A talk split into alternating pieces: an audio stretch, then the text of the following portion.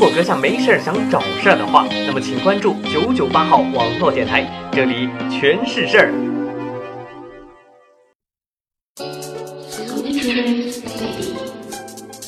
晚安，地球人。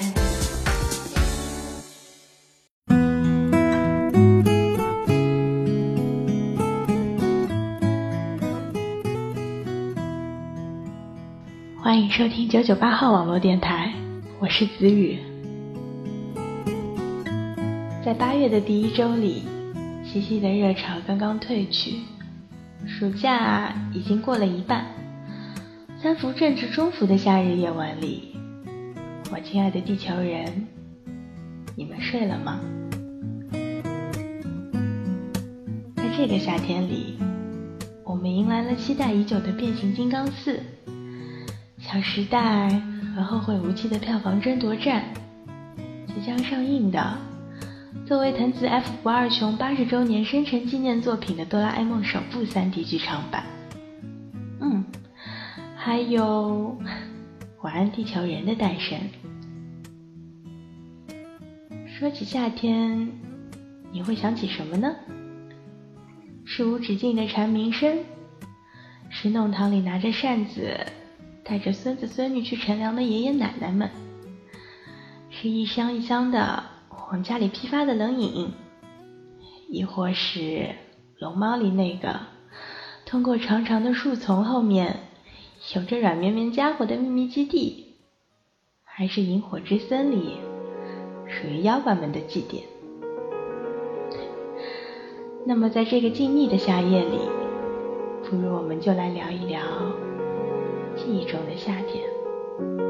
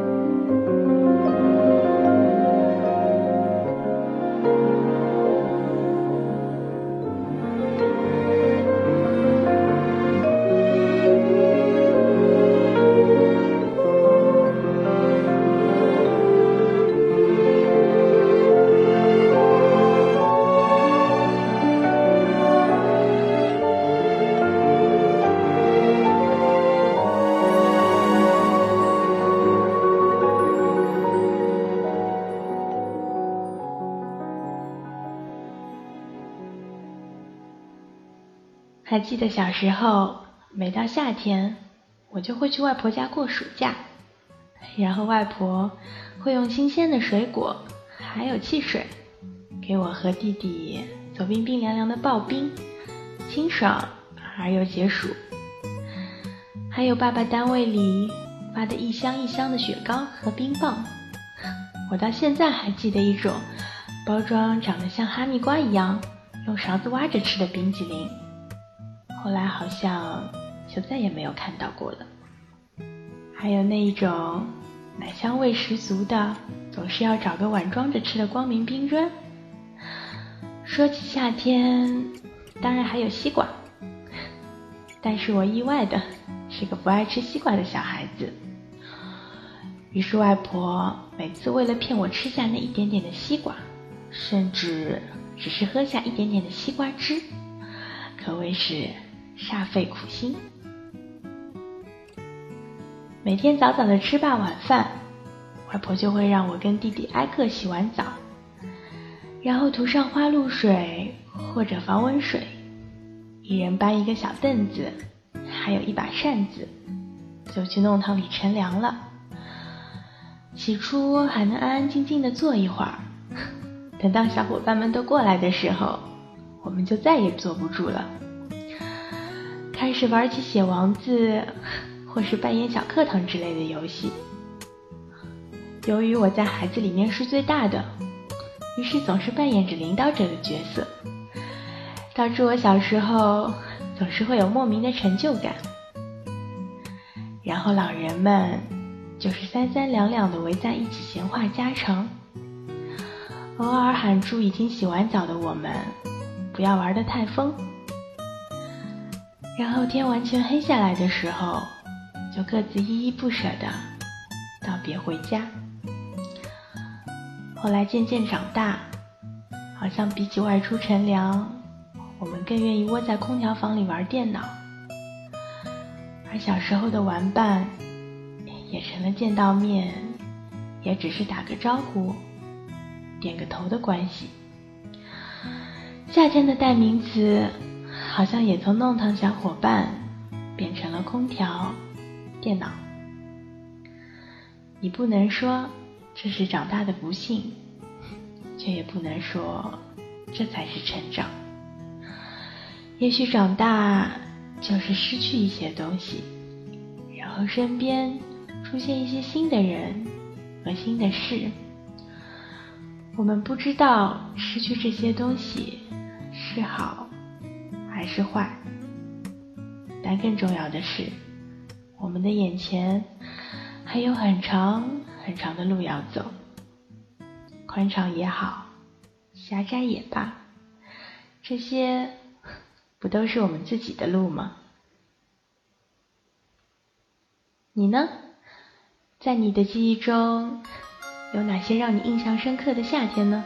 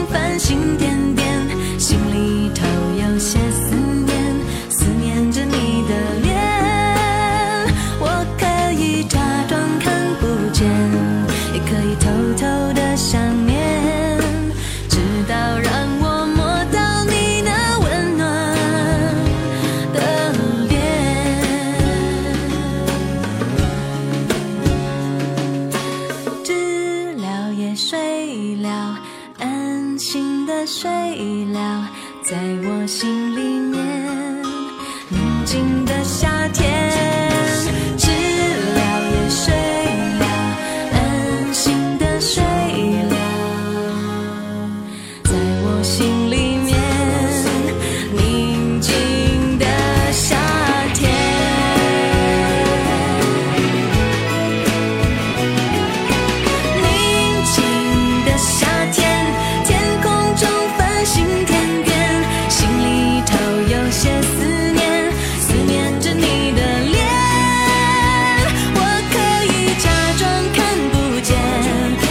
tell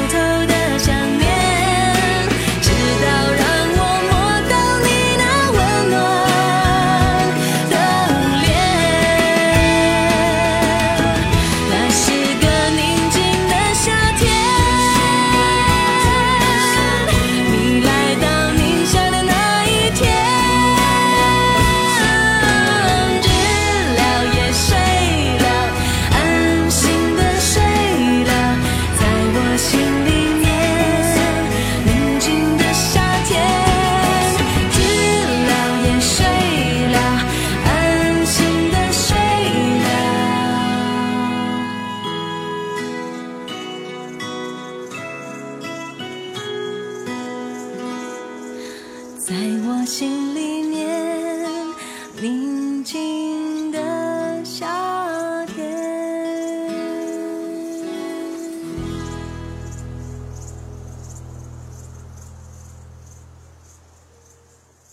然后我们好像还看过许许多多个关于夏天的故事，比如那四个即将在不同地方度过他们的夏天的女孩，去经历属于他们自己的自由、爱情、选择和挑战的人生课程，各自走向成熟，而彼此的友情却一直牢牢地维系在一起的牛仔裤的夏天。再比如，那个单纯青涩的十七岁夏天，我们看不见自己长大的样子，只能烦恼他会不会喜欢我这样的事。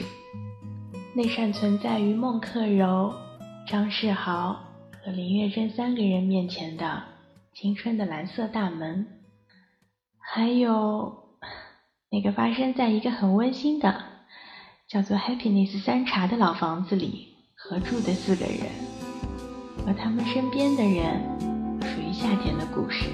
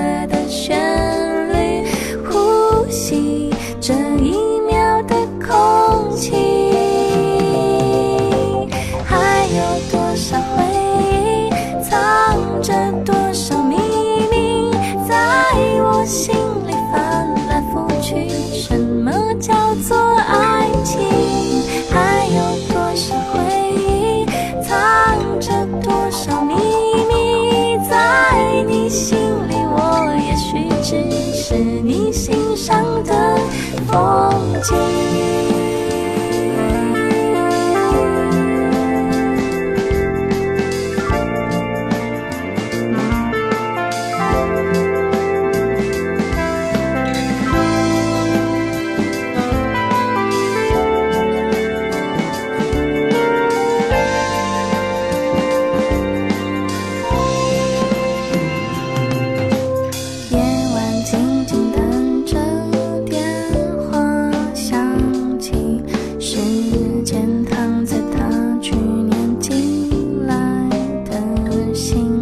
không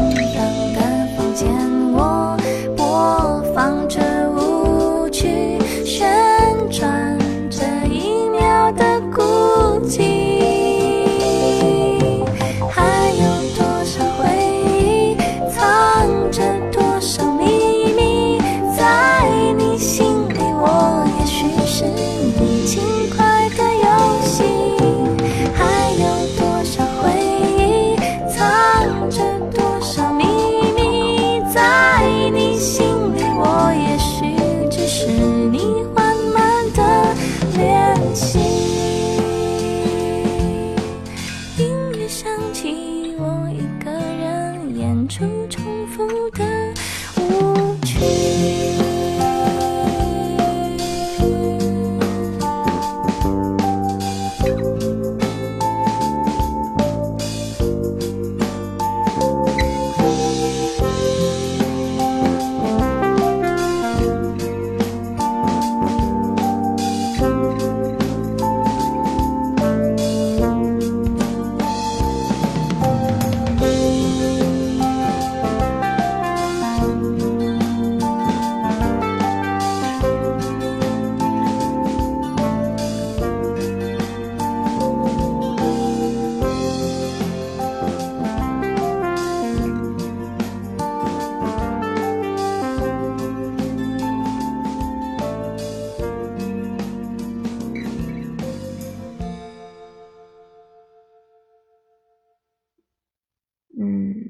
是一部很多很多年前的日剧了，名字是很有夏天味道的西瓜。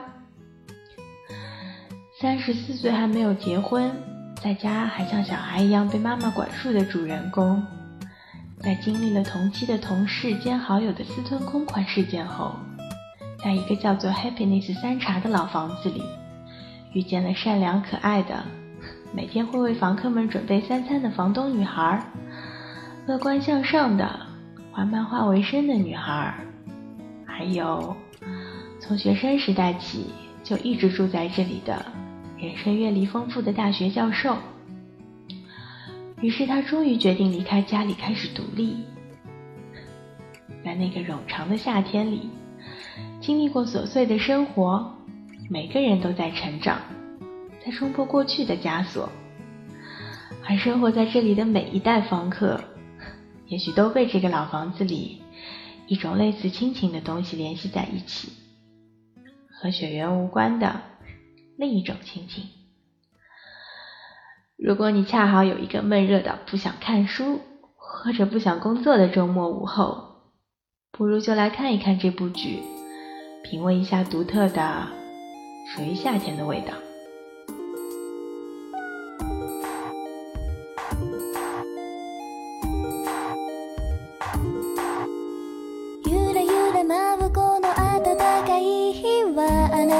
と出会った日のようにゆらゆらゆらゆらゆらゆらゆら思い出を届ける。きっときっと来年もその先もここで待ち合わせしてるわ。きっときっときっときっときっときっと私を届ける。小さな体でギリギリまで